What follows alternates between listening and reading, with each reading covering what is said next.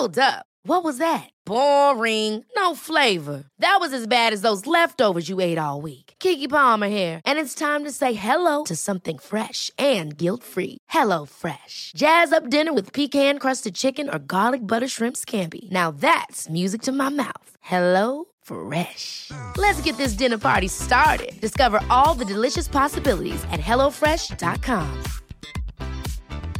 Hiring for your small business? If you're not looking for professionals on LinkedIn, you're looking in the wrong place. That's like looking for your car keys in a fish tank. LinkedIn helps you hire professionals you can't find anywhere else, even those who aren't actively searching for a new job but might be open to the perfect role. In a given month, over 70% of LinkedIn users don't even visit other leading job sites. So start looking in the right place. With LinkedIn, you can hire professionals like a professional. Post your free job on linkedin.com slash achieve today.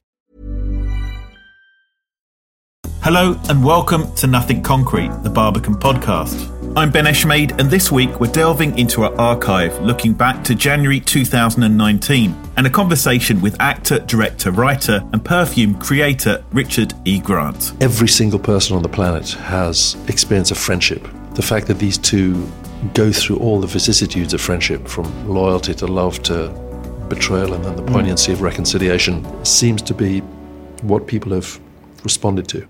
In Can You Ever Forgive Me, we find ourselves somewhere in the 1990s, following author Lee Israel, played by Melissa McCarthy, as she struggles with financial troubles, writer's block, and alcoholism. She creates a false literary letter out of desperation and curiosity to pay her rent and feed her cat.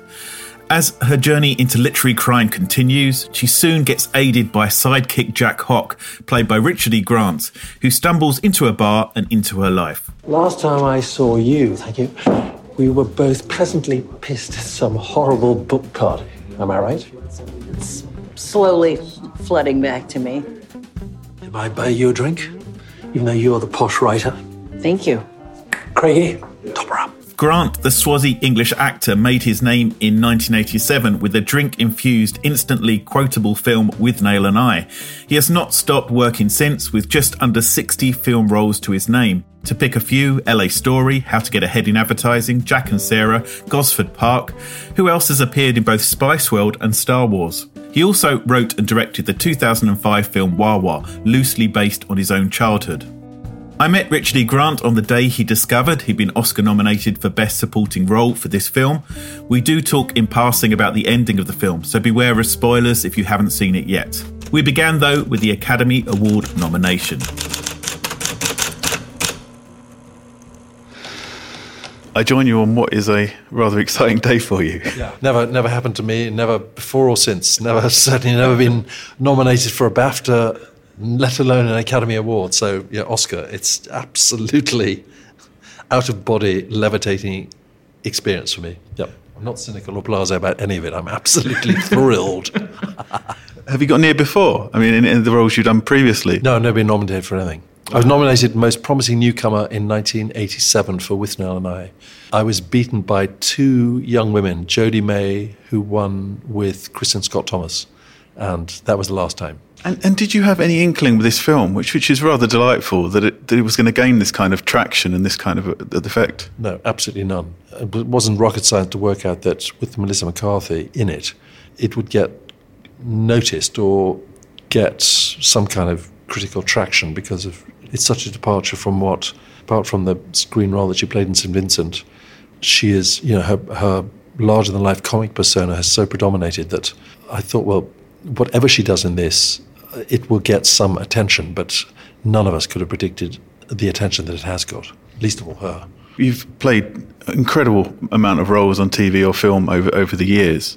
When you have a new project like this and a, a new film, what are you looking for? Do you know, or is it you looking for what you haven't seen before? You hope that the film is about something, or that you're going to have a connection with the people that you're working with, or the subject matter. And because it's capturing a kind of now gone, frayed at the edges literary bohemia of the early 90s in Manhattan, and it's a true story, that immediately is attractive because you know that there's source material and the fact that it was all shot on location in the places and hmm. bars where all this these forgeries and this friendship between Lee Israel and Jack Hock, the character I played, took place, gives it a kind of veracity and authenticity that you hope that you're going to get in a movie, um, and that you know it doesn't doesn't come along very Mm. often. Certainly not in my case. And how did you become Jack Hock? I mean, the clothes were amazing. Arjun, the costume designer, gave me all these Spandau Ballet, you know, frayed at the edges, way past their sell-by date, last gasp of the singles bar, neuromantic stuff on a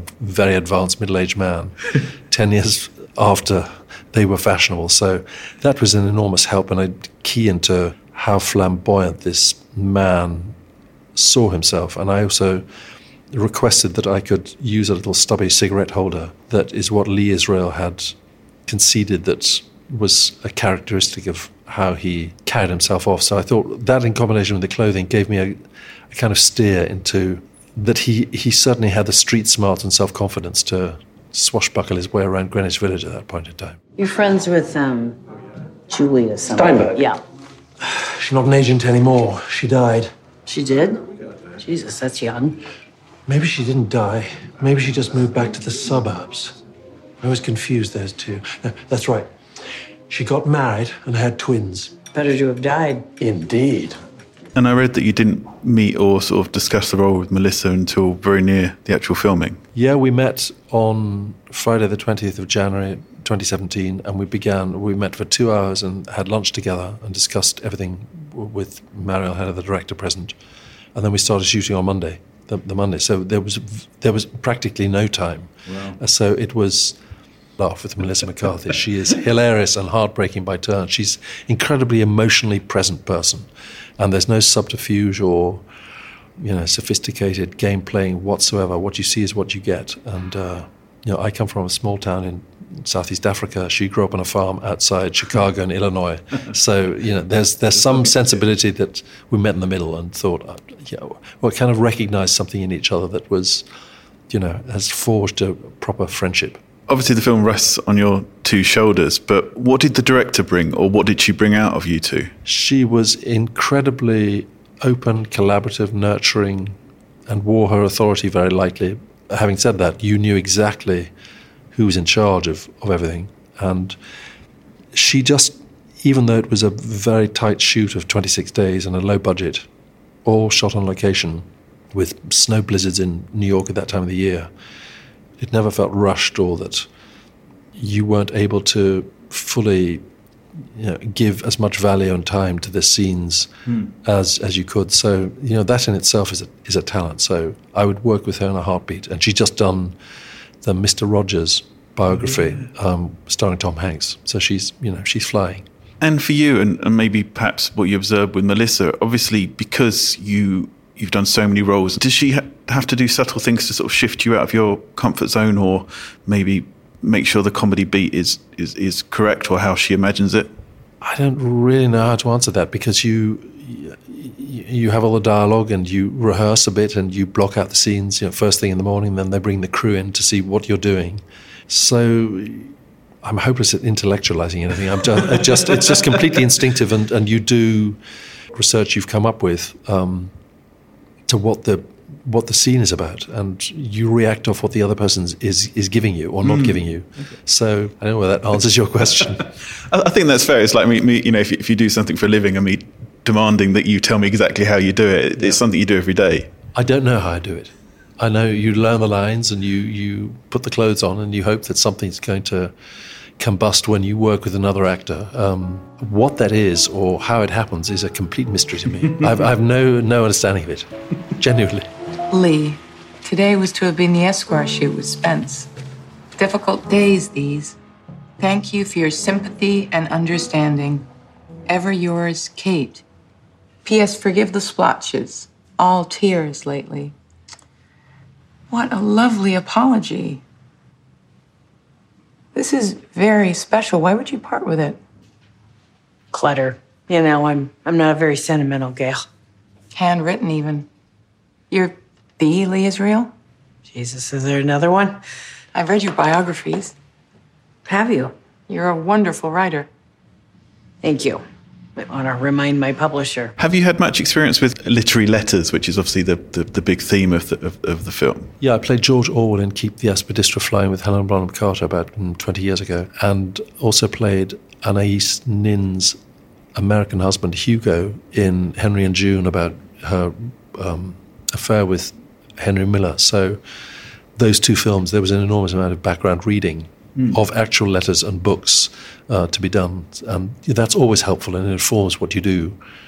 You know, you hope that somehow by osmosis that's going to transmute, you know, through the words that you are given rather than what they had actually written. This film kind of has interesting ideas in the sense of the character of Lee. She sort of falls into creating these letters, but she wouldn't succeed if there wasn't a demand for it. It's, it's, the, it's the demand that's the interesting thing. Yeah, well, I, I, I don't know whether this corresponds with people no longer having religious faith in the West, certainly, in the way that they used to. But this desire that we have to invest literary or celebrity figures in any field with otherworldly or godlike qualities, you know, she's absolutely tapped into that. So, autograph hunting market and literary letters if somebody believes that these are the letters of Dorothy Parker, Undiscovered, or Fanny Brice, or Noel Coward, or Marlene Dietrich, or Lillian Hellman, then I can see the appetite for that. You know, it doesn't. A day doesn't seem to go by where on Instagram there isn't a new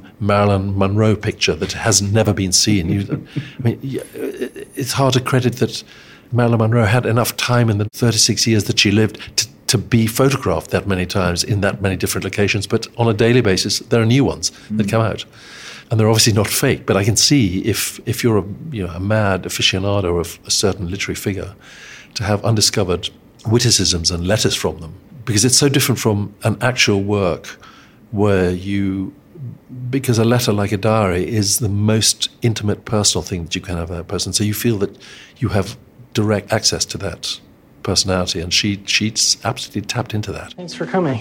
Yeah, I uh, I brought some wonderful Faulkners that I unearthed not why I called. Listen, the FBI has been in here to see me. The FBI? They asked me to wear a wire. I'm not going to do that to you. I'm a good guy. Uh, and if they want me to be a witness, I'll lie. But you are going to pay me $5,000. I don't have $5,000. You're a clever woman. Figure it out.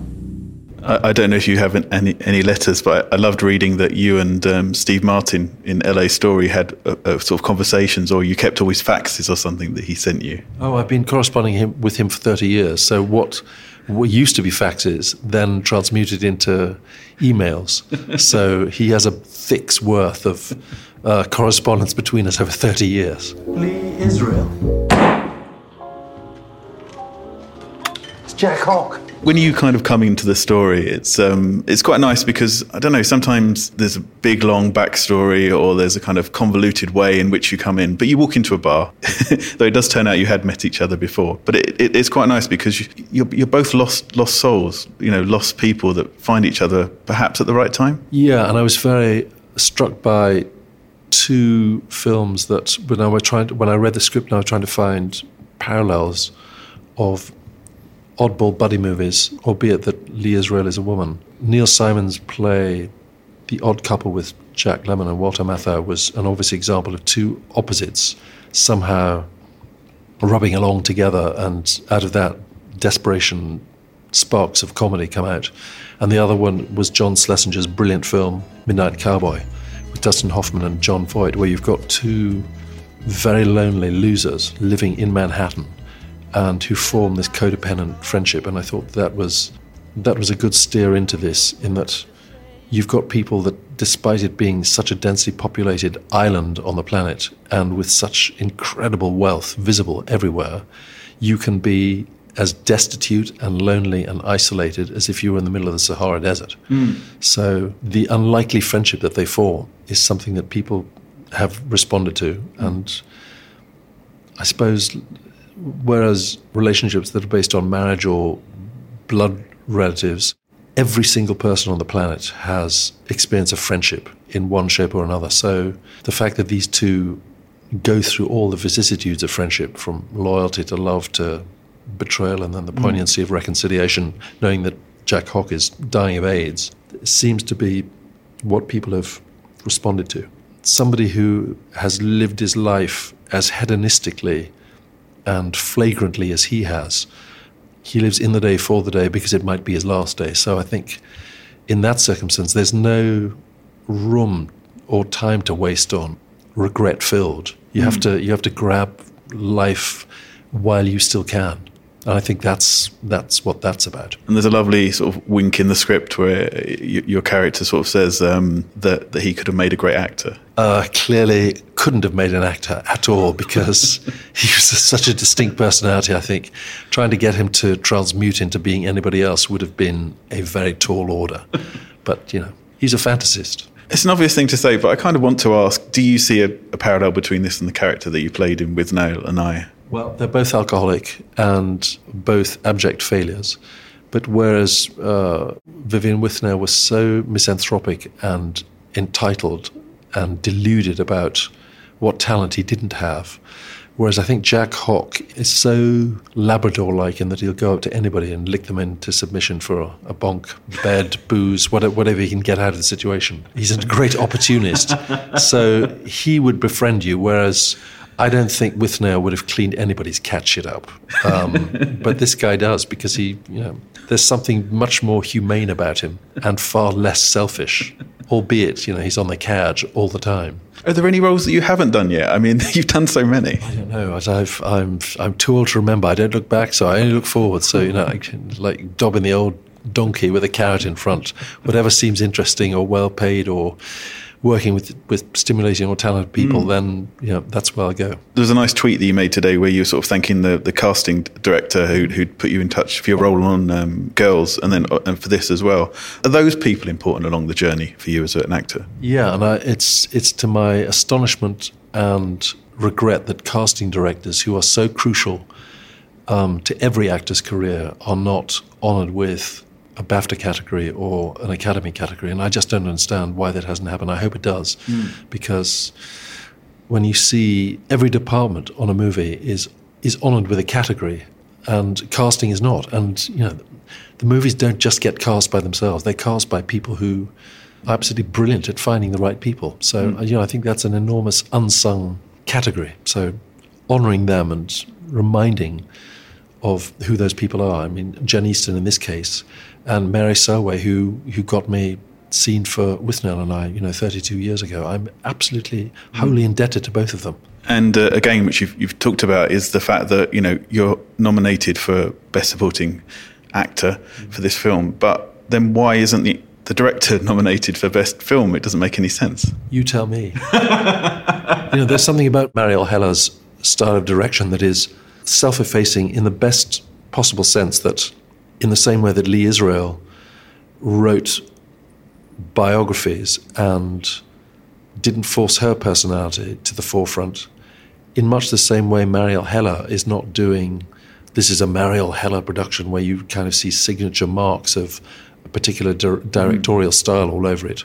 The powers that be that vote for best picture and best director think that two performances like Melissa and mine that have been, you know, honoured and nominated and won so many prizes already.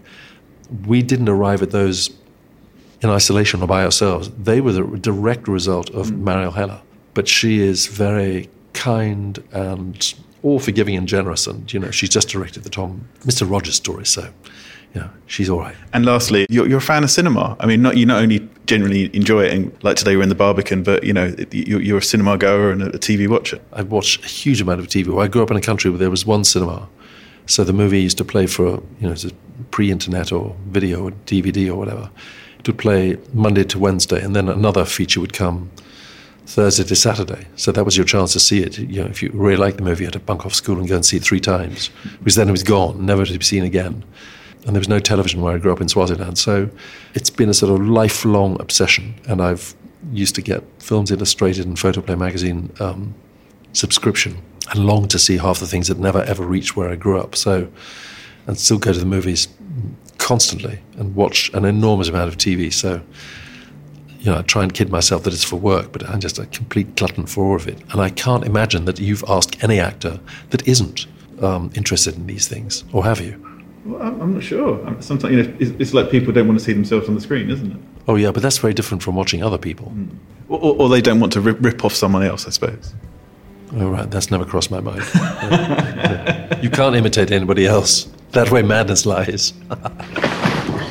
Wasn't this uh, one line here was particularly clever, don't you think? It's wonderful. I love his writing. And Dorothy Parker as well. Caustic wit, you know? Caustic wit is my religion. I can't carry it off. You certainly can. Doesn't help too much in the relationship department. I'm sure that's not true. He was everything you hoped and expected him to be. Unfortunately, he didn't win the Best Supporting Oscar in 2018. That went to Mahershala Ali for Green Book, but I think it's just a matter of time before an Oscar makes its way onto his mantelpiece. I'm Ben Eshmade. Thanks for listening to this archive edition of Nothing Concrete, the Barbican podcast. Here to inspire more people to discover and love the arts with weekly episodes of archive finds and theme series. Subscribe to Nothing Concrete on Acast, Spotify, or wherever you find your podcasts. And if you can, leave us a review to help us get the word out.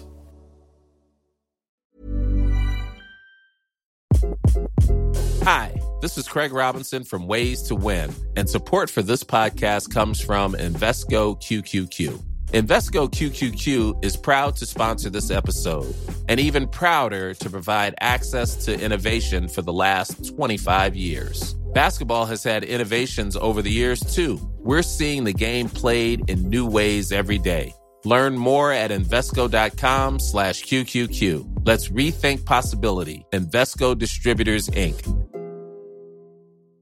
Ever catch yourself eating the same flavorless dinner three days in a row? Dreaming of something better? Well, HelloFresh is your guilt-free dream come true, baby. It's me, Keke Palmer. Let's wake up those taste buds with hot, juicy pecan-crusted chicken or garlic butter shrimp scampi. Mm. Hello Fresh. Stop dreaming of all the delicious possibilities and dig in at HelloFresh.com. Let's get this dinner party started.